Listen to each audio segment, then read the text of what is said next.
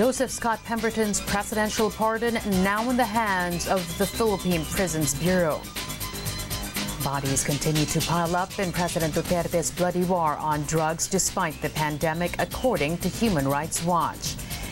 And the skies in the Bay Area turn orange as wildfires continue to ravage California.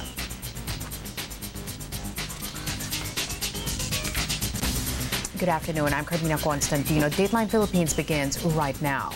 We begin with news on the impending release of convicted killer Joseph Scott Pemberton from prison.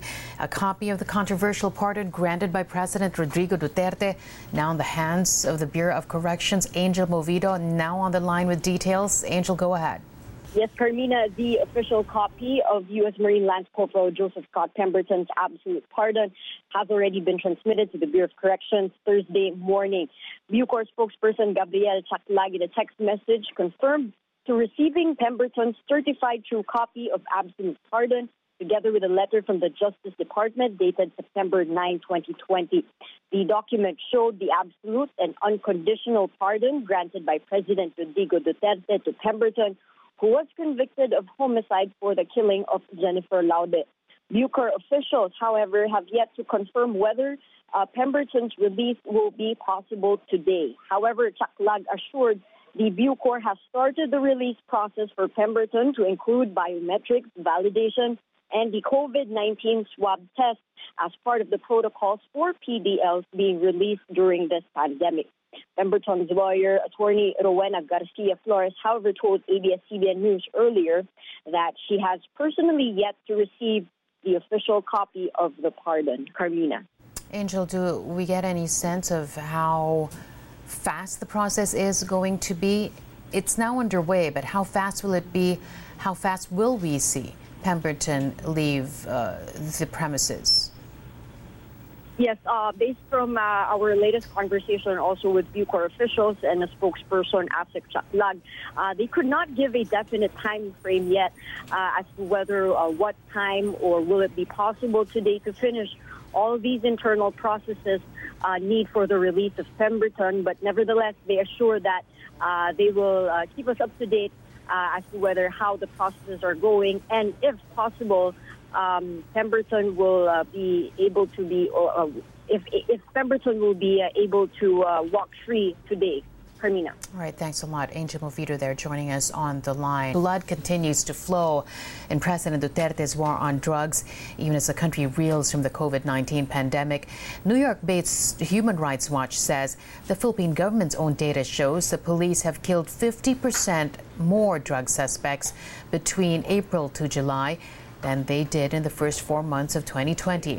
HRW's Asia Division researcher Carlos Conde believes poor communities where drug related killings usually take place have become even more vulnerable to such incidents due to police enforced coronavirus lockdowns when you consider the fact that the police has not really, uh, you know, uh, uh, um, scaled down their operations. I mean, in fact, on the contrary, the police and all their other agencies, they have been in the in the thick of things during the lockdown. Then you have, on the other hand, communities, for instance, or poor communities who are pretty much, um, you know, stagnant in their communities because of the lockdown. So they're basically like sitting ducks there, just waiting for for for the police to uh, uh, to come. A political statement. That's how one Philippine lawmaker is calling the lower house's move to suspend Wednesday's deliberations on the Presidential Communications Office's 2021 budget. The Makabayan bloc moved for the suspension in the wake of social media posts from PCOO Undersecretary Lorraine Badoy, who allegedly branded left wing lawmakers as communists and terrorists. For ACT Teachers Party List Representative France Castro, Badoy's words threatened the lives of these lawmakers. The group is calling on Badoy to resign. They're also looking into filing charges. ano hindi natin ma, um, ma, ma, mailalabas dito yung responsibility din mismo ng buong ano no ng buong agency ng PCOO kasi um, Yusek Badoy is an undersecretary an official of the PCOO and she should be responsible ano ba ang pinagsasabi niya rito? PCOO Secretary Martin Andanar meanwhile insists Badoy's personal post should not affect the agency's budget. There's a Facebook post of Undersecretary Badoy using her own Facebook page. It was not posted on the Presidential Communications Operations Office page, which has 2 million followers. It was not even posted on PTV, which has more than 2 million or 3 million followers, or the Philippine News Agency.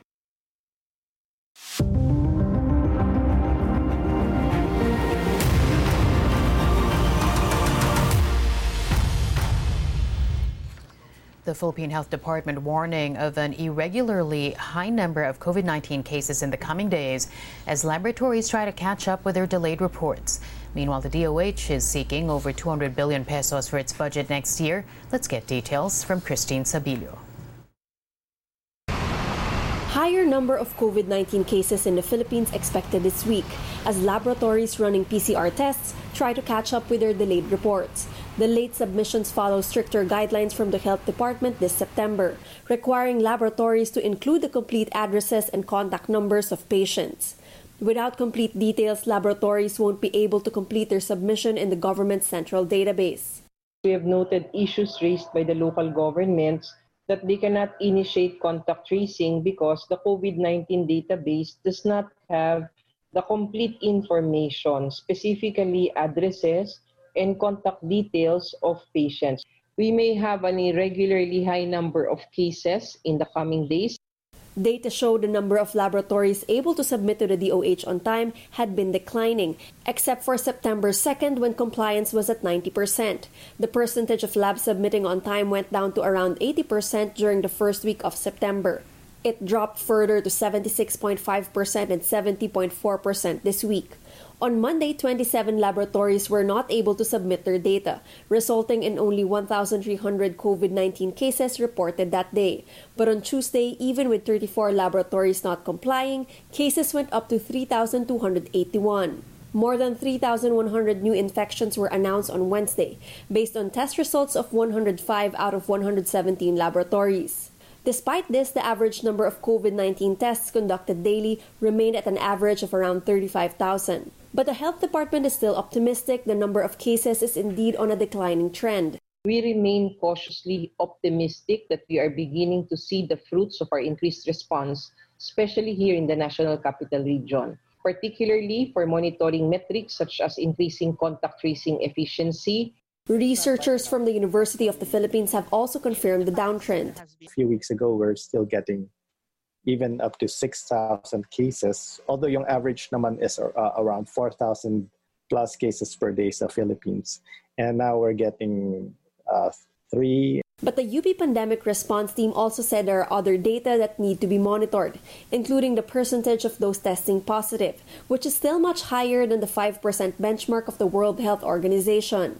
Whether this is something na final na in terms of the declining trend. It's still a lot to see. The health department has yet to enforce sanctions or penalties on laboratories unable to submit their test results on time to give them leeway to adjust. But if the situation does not improve by next week, the department said it will do something about it. Meanwhile, the agency wants a bigger war chest for 2021 to fight the pandemic. The proposed 200 billion peso budget will be allocated to vaccines, health equipment, and deployment of health workers. Christine Sabillo, ABS-CBN News. More allegations of corruption in state insurer PhilHealth. Bagong Henerasyon Party List Representative Bernadette Herrera Dy revealing PhilHealth is reimbursing hospitals for COVID 19 tests despite already being paid for by patients. Her accusation comes after a provincial hospital reached out to her family member to process the reimbursement of his swab test. Dy says PhilHealth can cover up to 3,500 pesos for COVID-19 tests done in accredited labs. But the hospital who conducted or which conducted her brother's test was eyeing to reimburse the full 9,000 pesos that he paid. If only you advertise that you can subsidize, uh, you can pay for the 3,500 for PhilHealth members who are qualified, yes. it would have brought down the price of the PCR test. Correct. Because these 105 laboratory uh, institutions would have wanted to avail that. Imagine, yeah. they uh -oh. could accept PhilHealth members who are qualified, give them a free swab test, and then they can just um, ask PhilHealth to pay for it. Yeah. But now what's happening is that PhilHealth members are blind. They don't know that they can avail of this. Senior Yes. citizens, you know, those who are working during the time of COVID, those who are exposed, those who have symptoms that could have had their um, swab test for free. Oo. But because we weren't informed, and this is what happened. Justice Secretary Menardo Guevarra says the PhilHealth Task Force will continue investigating corruption allegations against the agency, including Dy's latest claim, even after it submits the results of its probe to President Duterte. Manila Mayor Isko Moreno asking for public understanding in his decision to close down cemeteries from October 31st to November 3. He says the move is due to the health risks involved in mass gatherings amid the COVID 19 pandemic, as All Souls Day in the Philippines usually means family reunions in cemeteries. Moreno, however, says the city may lift the closure if the situation improves before November. Kaya po inagahan ko Oo. yung abiso para you have two months uh, to visit your loved ones. Oo. uh, at least at, or if not after the said date. Or kung gusto po ninyo siguro naman maintindihan ng ating mga uh, kaluluwa ng ating mga kamag-anak na nahimlay no? Na uh, may panganib na Following Moreno's move, the cities of Marikina and San Juan also announced the temporary closure of all cemeteries and columbaries in their jurisdiction over All Souls Day weekend. Marikina says it will instead issue a cemetery pass allowing visits within two weeks before and after Halloween. Manila Mayor Isko Moreno defending the Environment Department's White Sand project in Manila Bay. Moreno reminds critics the initiative is part of a larger effort to rehabilitate Manila Bay, which he says will do the city good. The mayor also says he doesn't see any reason to put a stop to the project, which has raised health and environmental concerns. just to uh, give an opportunity to anybody to have a, uh, a beach feel and a vibrancy in the city and it will attract businesses tourists ah, for our hotels in bay area. Yeah. and restaurants i will do so. But not i agree with some. I agree with some don't get me wrong.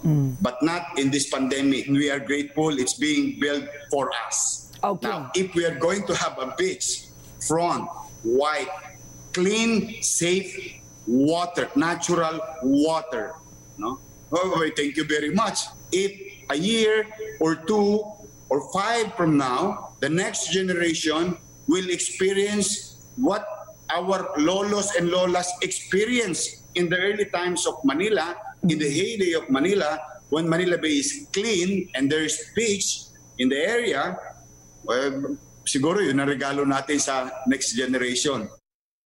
Eerie orange glow over San Francisco as a massive cloud of smoke covered much of California on Wednesday. Winds have stoked an unprecedented number of fires in the state, forcing rescues and evacuations. Forecasters said diminishing winds were possible by Thursday. More than 14,000 firefighters are currently battling fires across California. Two of the largest blazes in state history have been largely contained in the San Francisco Bay Area after burning for three weeks. The state has set a record with nearly 930,000 hectares burned this year. Coronavirus deaths in the U.S. have surpassed 190,000. In August alone, the U.S. recorded around 6,100 deaths per week. New cases, though, have fallen for seven weeks in a row. California, Florida, New York, and Texas account for about 40% of the 6.3 million cases in the U.S. But Iowa and South Dakota have emerged as the two new hotspots. The surge in cases in the states have been linked to the reopening of colleges in Iowa and to a motorcycle rally in South Dakota last month. Worldwide, there are more than 27.7 million COVID 19 cases and over 900,000 deaths. 18.6 million have recovered from the disease. U.S. President Donald Trump admits playing down the dangers of the coronavirus pandemic. Trump says he did not want to create panic or to cause Americans to be frightened. The fact is, I'm a cheerleader for this country. I love our country. And uh, certainly, I'm not going to uh, drive uh, this country or the world into a frenzy. We want to show confidence. We want to show strength. We want to show strength as a nation. And that's what I've done. And we've done very well. We've done well from any standard. Trump's defense of his administration's coronavirus response comes amid accusations he downplayed the health crisis to boost his chances for re-election. And that's today's edition of Dateline Philippines. Thanks for joining us. I'm Carmina Constantino. You can watch highlights, recaps, and exclusive content of our shows online. Subscribe to the ANC YouTube channel, like us on Facebook, and follow us on, on Twitter. Stay at home, everyone, and keep safe while you stay with us here on the News Channel.